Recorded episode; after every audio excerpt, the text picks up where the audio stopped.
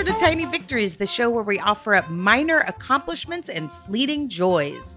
I'm Laura House. And I'm Annabelle Gurwitch. And each week on the show, no matter how many real housewives of Salt Lake City get arraigned for telemarketing fraud, we'll share, what? yeah, we'll share one thing that gives us a reason to get out of bed. It's something we like to call a tiny victory. That's right. Thanks for joining us. For the next 15 minutes or so, we invite you to hit pause on your anxiety. You should stop worrying about YouTube twinfluencers and their fake bake robbery, and I'll stop worrying about the coming price hike of bathroom paper. And I'll stop worrying about that very same thing. And now let's get tiny. Yes, let's tiny it up. Coming up on the show, our very own Laura House has a house victory. What? Plus, we have a David and Goliath student loan victory from Leah. Housey, tell me about your house victory. well, I finally earned my last name. It's been my last name my entire life, but I've never owned a house. Hmm. And I have now owned one for a week. That's amazing. That's amazing. Is it's, that weird? It it even feels weird to say. Like it I for one, I feel weird because it's a terrible time for yes, so many people. Yes. And I feel this is a huge lucky thing I got to do. But it it also does have to do with this insane year we've had. Like it's a, you know, big change. This is like really an adulting moment for you, but I, I don't think you should feel badly because you know, there's a lot of suffering doesn't mean we can't have moments of joy. And I mean, look, it's so crazy, yeah. right? You went down to Texas because your dad had died, you inherited the house, and then you're in a pandemic and it seemed like a good idea to stay. I mean, it's so crazy. It's also crazy. It's so crazy. I never would have been in this position if if not for um, that pandemic thing. So the thing with the victory is obvious. It's kind of a huge thing to buy a house, even though it's not going to be in the news. But mm-hmm. there's so many tiny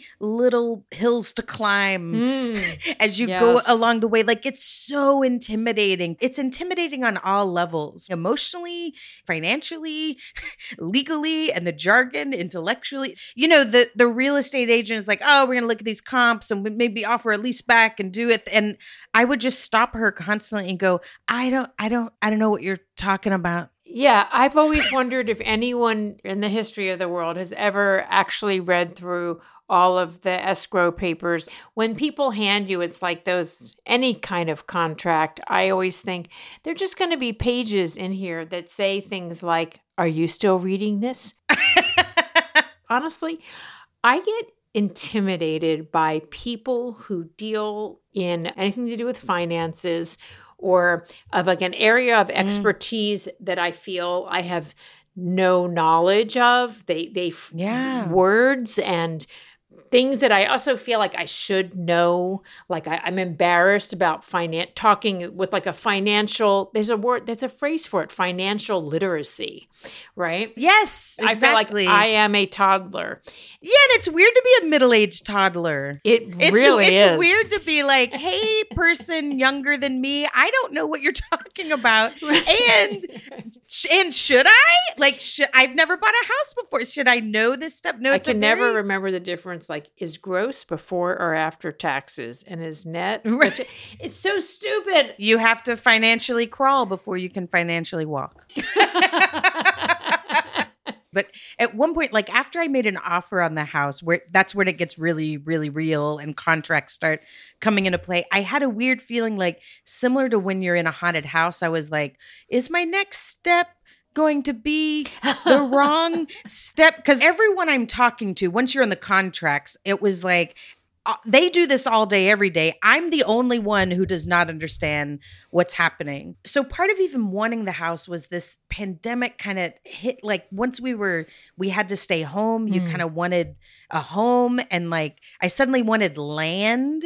Yeah, like i i, yeah, I get it. very primally like like i want to be a homesteader. And when i was in my dad's house that i inherited really which i always thought i would feel uncomfortable there i was like yard like it brings out this like caveman-y kind yes, of like primal. yard yeah but yes yeah. it is it's so primal and i have fallen in love with really hard housework. I hooked up a washer and dryer. There's a tiny victory. Listen, it starts with that. The next thing you know, you're going to be digging up an I'm old septic tank. You know, you're going to be re-roofing the house. But there, there's something, there's something really fun about the idea that we we live in these little specialized worlds. I mean, that is something that's very interesting about our modern time versus ancient times. In the ancient world, I mean, in the really ancient world, a human being had to have a variety of skills in order to Mm. survive.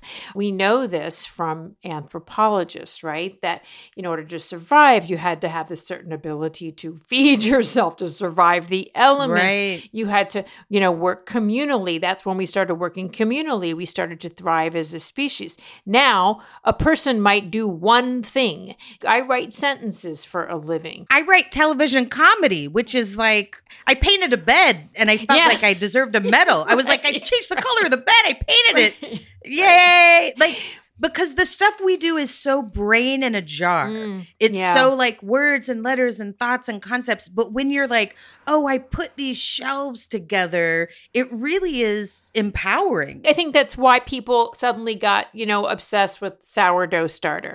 Just think about this very human thing. We must eat. How do we get food? We go to the market. And suddenly, you know, when that seemed scarier and people were started baking bread, it was as though it was the first loaf of bread in the history of the world. right. This didn't come in a plastic bag. I I've invented civilization. Yeah, it really is. I I will keep you posted on my I feel like it's just going to be gobs and gobs of tiny victories as I, you know, buy rugs or put down carpet or whatever it is that I do. it. Like Brian right now is fixing the dishwasher, so we'll let you know which way that swings if the next call is to a plumber. We're going to take a quick break so you can hear from another show on the network. And when we come back, we're going to learn how Leah fought a loan company.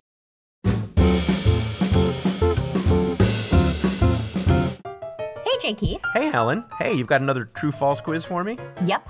Our trivia podcast, Go Fact Yourself, used to be in front of a live audience. True. Turns out that's not so safe anymore. Correct. Next. Unfortunately, this means we can no longer record the show. False. The show still comes out every first and third Friday of the month. Correct. Finally, we still have great celebrity guests answering trivia about things they love on every episode of Go Fact Yourself. Definitely true. And for bonus points, name some of them. Recently, we've had uh, Ophira Eisenberg, plus tons of surprise experts like Yeardley Smith and Suzanne Somers. Perfect score! You can hear Go Fact Yourself every first and third Friday of the month with all the great guests and trivia that we've always had. And if you don't listen, well, then you can go fact yourself. That's the name of our podcast. Correct! Tiny Victories is supported in part by Libby. Libby, Libby, Libby. We love Libby. Libby is a free reading app created by Overdrive, and it lets you borrow ebooks and audiobooks from your library on your phone, tablet, Kindle, computer. All you need is a valid library card. And if you don't even have a library card right now, you can read samples of any book you see. Just by the way, I just went on to get a look at Leigh Stein's book, Self Care. That's my next read. Mm. I got a sample on Libby. It works just like your physical library. You simply borrow available titles you want to read, and they return themselves automatically after your loan expires. I mean, it makes it so easy. No, I did the same thing. Libby is like it's like your best friend has every book. And she's just like I, like I heard of like um Melissa Broder's Milk Fed like I came across it in some mags like I just came across it and I was like oh I kind of want to check that out and I looked at Libby it was like Libby was like like oh yeah I've got it right here don't worry oh do you want a sample do you want do you want the audio what do you what do you want for that and I also I recently went through Kiese Kiese Laymon's Heavy um on the Audible version. Oh, it's just I love Libby so much. So all you have to do download Libby in the Apple App Store or Google Play Store and you start borrowing and sampling ebooks and audiobooks. You can do it today. Welcome back to Tiny Victories. I'm Annabelle Gurwitch. And I'm Laura House and now we have a David and Goliath story, but it's not really David and Goliath, it's Leah and the loan company. Hello, Tiny Victories. Uh, this is Leah calling from Portland. I had a recent tiny victory that feels like a big victory, but is actually a tiny victory in that I've been fighting my student loan company over some calculations regarding how many official payments I have made since I graduated from school, which matters in theory because of this loan forgiveness program that I'm a part of that uh, probably is not going to exist by the time I actually qualify for it. But after maybe oh 50 hours on the phone with them over the last two years, they finally agreed to count it the way that I said is right. And so I was right and they were wrong and they put it in writing and that's my victory. All right. Thanks. Bye. Oh my God. 50 hours. Yes. Oh my God. 50. Uh, each moment, t- each moment, Leah did not hang up a tiny victory. Each two years. Oh, but the, two the, this is amazing. I, I it's just getting in writing that you're right and was huge and an organization is wrong. There's something that is so satisfying about a tiny victory. Again, no one's going to take a front page news story out. Well, I would if I could, but uh, about yeah. this little victory of Leah's. But that's the thing is like when one person triumphs over like an institution, a financial institution, it's you just feel so good. And to have something in writing, I mean, wow, that's amazing. I completely agree. It's such a great tiny victory because it's those things are made for this to not happen they are they are made like layer and layer and layer which is why it took 50 hours and 2 years they are made for like no one's going to notice this little thing and no one's going to know it's like how there's hmm. companies now that will argue your medical bills down because it's all just made yes, for people yes, to go I don't know yes. I don't want to mess with it I'll just pay it it's easier to pay it so Leah I salute you. Well, you get worn down. Yeah, I do too. It just reminds me, I actually have a situation like that with a medical bill. And I think I'm going to take some inspiration from Leah and say, you know what? I could I could yes. do it. I could spend some time to do it. So thanks Leah for your tiny victory and for uh, doing what a tiny victory does when you share it, which is inspire others. It does. I totally me. agree. That's it for this week's show. Thank you, Leah, for that call. Yeah, and thank you for everyone who calls in. We love this community of tiny victors that is forming. I love to hear your tiny victories, and it's just, it really does. It inspires and it it helps us all pat ourselves on the back for these tiny victories. So please keep them coming. You can call the Tiny Victory Hotline at 323 285 1675. You can also record your tiny victory on the voice memo app of your choice and email us the audio. Our email is tinyvictories at maximumfun.org.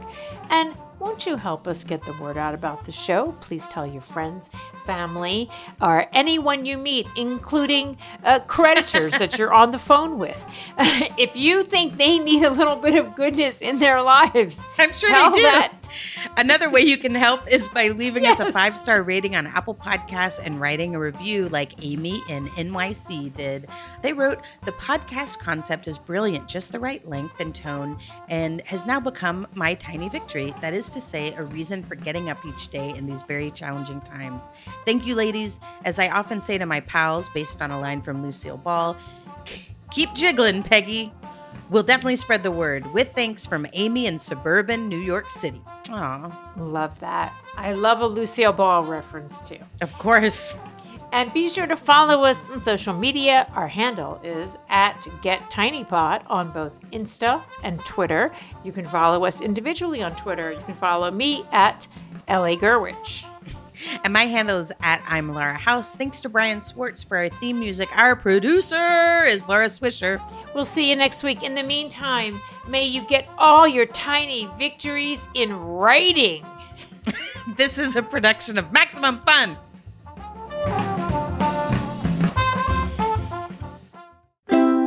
MaximumFun.org. Comedy and culture. Artist owned. Audience supported.